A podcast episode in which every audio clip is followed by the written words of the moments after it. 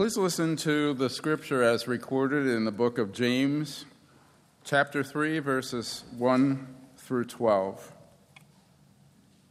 Not many of you should become teachers, my brothers and sisters, for you know that we who teach will be judged with greater strictness. For all of us make many mistakes. Anyone who makes no mistakes in speaking is perfect, able to keep the whole body in check with a bridle.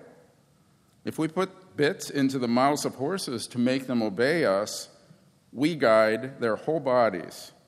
Or look at ships. Though they are so large that it takes strong winds to drive them, yet they are guided by a very small rudder wherever the will of the pilot directs. So also, the tongue is a small member, yet it boasts of great exploits. How great a forest is set ablaze by a small fire, and the tongue is a fire. The tongue is placed among our members as a world of iniquity. It stains the whole body, sets on fire the cycle of nature, and in itself set on fire by hell. For every species of beast and bird, of reptile and sea creature can be tamed and has been tamed by the human species, but no one can tame the tongue, a restless evil full of deadly poison. Wish it we, with it we bless the Lord and Father, and with it we curse those who are made in the likeness of God. From the same mouth come blessing and cursing. My brothers and sisters, this ought not be so. Does a spring pour forth from the same opening both fresh and brackish water? Can a fig tree, my brothers and sisters, yield olives or a grapevine figs? No more can salt water yield fresh. The word of God for the people of God.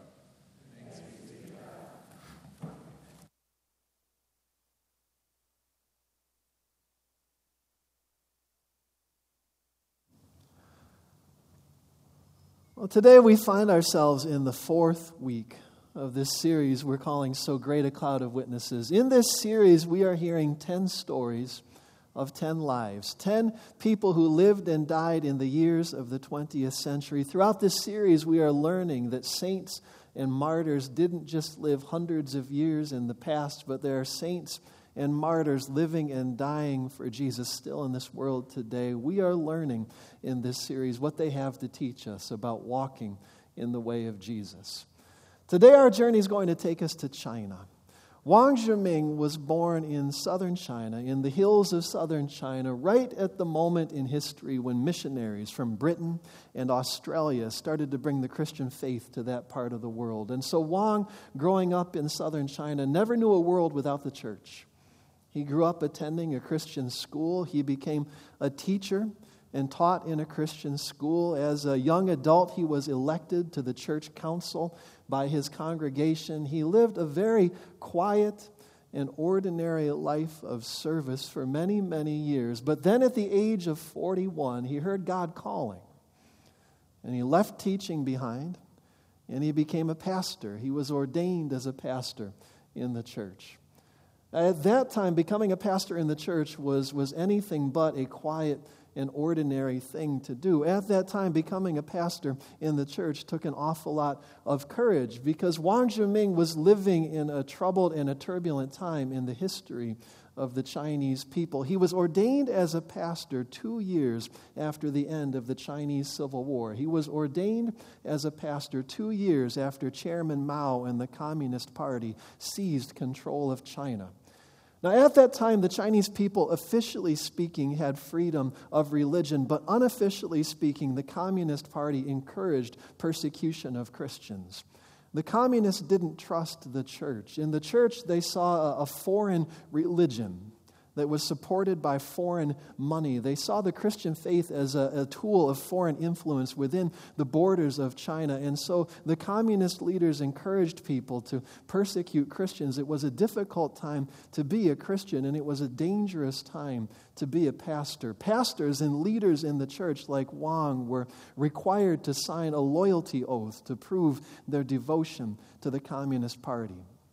And Wang Zhiming signed the loyalty oath. He was happy to go along to get along. He just wanted the government and the communist leaders to stay out of his way so he could go on with his quiet and ordinary pastoral ministry. But then there came a moment when the Communist Party asked too much.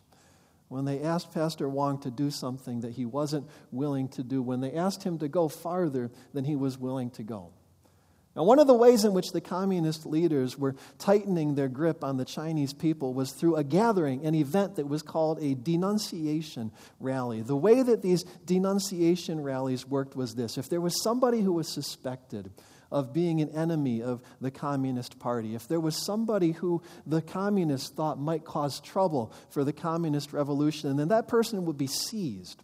And they would be taken to a, public place, to a classroom, to an auditorium, to a, sports arena, and they would be forced to stand in front of their friends and their neighbors and their family. And then they would continue to stand in front of that great crowd of friends and neighbors and family while their friends and neighbors and family took turns coming forward to the stage and denouncing that person. They would stand in front of that person and accuse them of crimes and treason. They would shout at that person that they should repent of their sins against the Communist Party, that they should declare then and there their devotion to the Communist Revolution if somebody refused to confess their sins, then that person would be attacked and tortured. Their hair would be hacked off, their hands would be tied, they would be made to stand for hours in stress positions while people continued to berate them and shout at them and yell at them. And if somebody finally, after all of those hours of denunciation, still refused to confess their sins, still refused to confess their crimes, then they would be taken away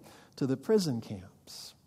Now, this was a, a clever and devious form of social control that the Communist Party had come up with. Not only did they eliminate potential enemies, potential opponents of the Communist Revolution, but they also understood that this was an effective way of tightening their grip over the minds and the hearts of the Chinese people. What the Communist leaders understood was if I can get you to denounce your teacher, if I can get you to accuse your neighbor, if I can get you to attack your grandfather in front of all of these people, then now I have taken possession of your soul. Now you are invested in the success of the communist revolution. Now you are invested, you have a stake in the story that the Communist Party tells about who is good and who is evil.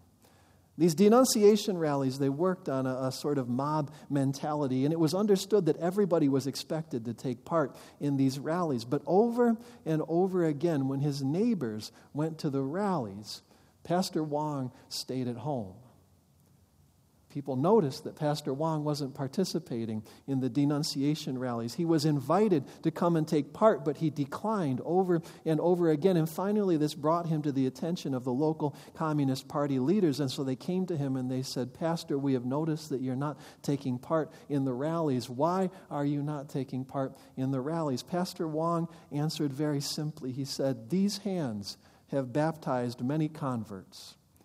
And with these hands, I should not do sinful things. Now, that answer could have come straight out of the pages of the New Testament book of James. In the New Testament, we have this book called the Book of James. The Book of James is a letter. It was written by a leader in the early years of the Christian church, a leader in the church who called himself James. There's an old tradition that says that the James who wrote this letter is the same James who was the brother of Jesus, the same James who was a leader of the church, a leader of the Christians in the city of Jerusalem. I don't know if that's true or not. It's hard to say. James was a very popular name back in those days.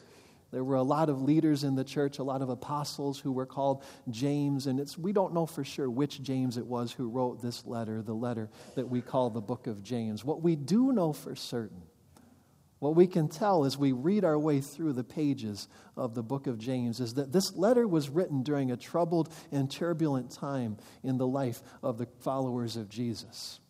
As we read through the letter of James, we can see that there were deep divisions and conflicts that were threatening to splinter and tear apart the church, even at that early stage in the growth in the life of the Christian faith. There were class and social divisions that were breaking apart the church. The wealthy believers looked down on the poor believers. The leaders of the church were showing preferential treatment to the people who were able to give the biggest tithes. And there were theological divisions within the church. There were people who said, We are saved by faith and faith alone. But there were other people who said, Yes, we are saved by faith, but then God expects us to do something with our faith. God expects us to go out and do good works and not just sit on our faith until we all get to go to heaven. There were cultural divisions within the church. Those Christians who had grown up within the Jewish faith looked down on those Gentile believers who came to faith in another way. The Gentile believers looked down on the Jewish believers. There were all all of these divisions and conflicts within the church. And James speaks about these divisions and these conflicts in his letter. And then, in the heart of his letter, in the midst of all of this trouble and turmoil, James gives the church this piece of advice. He shares this piece of wisdom with the church. He says, All of these conflicts and divisions that we face would be so much easier to reckon with if only we could get hold of our tongue. The tongue is a small thing, James says, but it is a small thing that has the power to cause great harm. The tongue has got the power to set our bodies on fire and to poison our souls. Think of it this way, James says. We put a bit in the mouth of a horse, and with that tiny bit, we are able to guide and direct a powerful animal that is much larger than we are. Think about the ships that you see down in the harbor, James says. With just one hand on the tiller, a pilot is able to guide and steer that enormous sailing vessel. The tongue is like a bit, the tongue is like the rudder on a ship. The tongue guides and steers our hearts and minds and souls. With our tongues, James says, we bless God the Father in worship. And with those same tongues, we curse our neighbors who are made in the image of that very same God. It should not be so, James says. From the same mouth, from the same lips, should not come blessing and curses. With the same hands, we should not do the work of God and also cause harm to our neighbors. That's what Pastor Wong said when they asked him why he didn't take part in these denunciation rallies. And for that simple answer, for that quiet and faithful answer, he was labeled as an opponent, as an enemy of the communist revolution. He was labeled as a counter revolutionary. And then came the Cultural Revolution.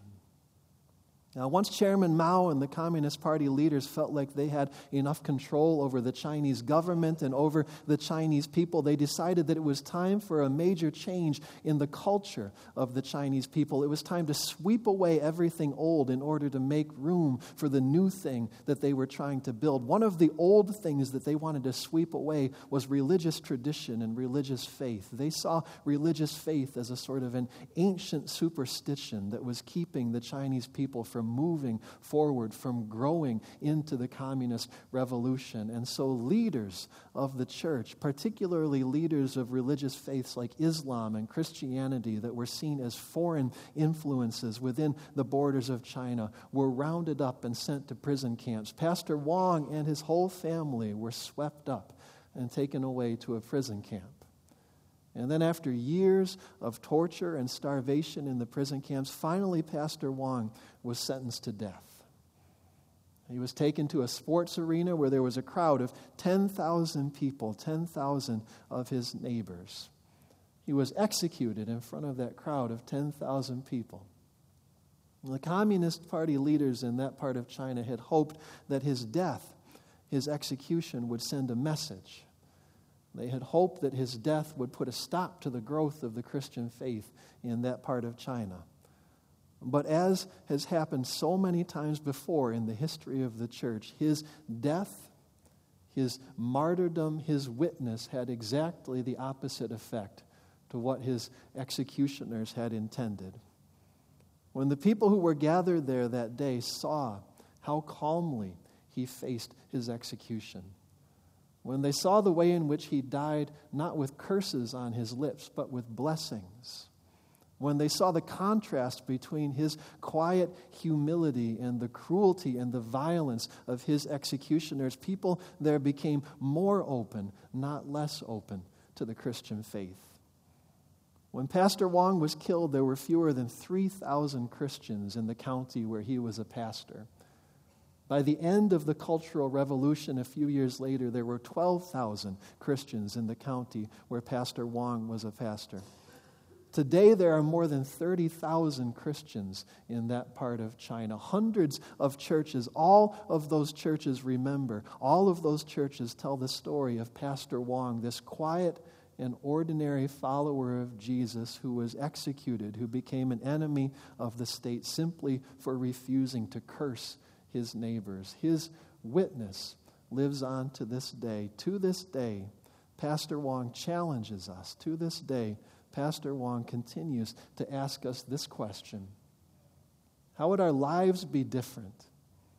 And how might the world be healed if we were to say, These hands are devoted to the work of God, and so with these hands I will not harm my neighbor? How would our lives be different?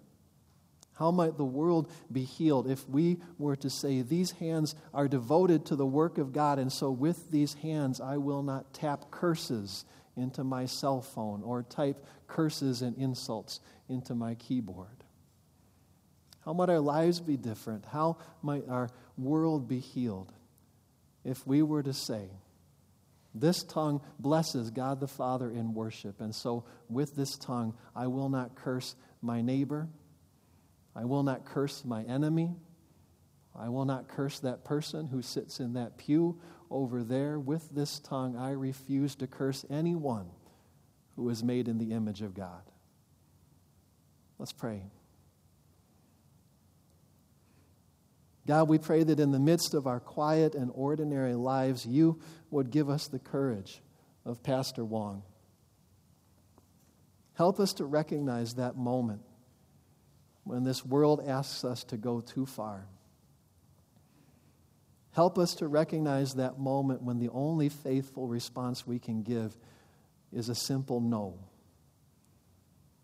Help us to recognize that moment when the most faithful answer we can give is to say, These hands are devoted to the work of God. And so, with these hands, I will not harm my neighbor.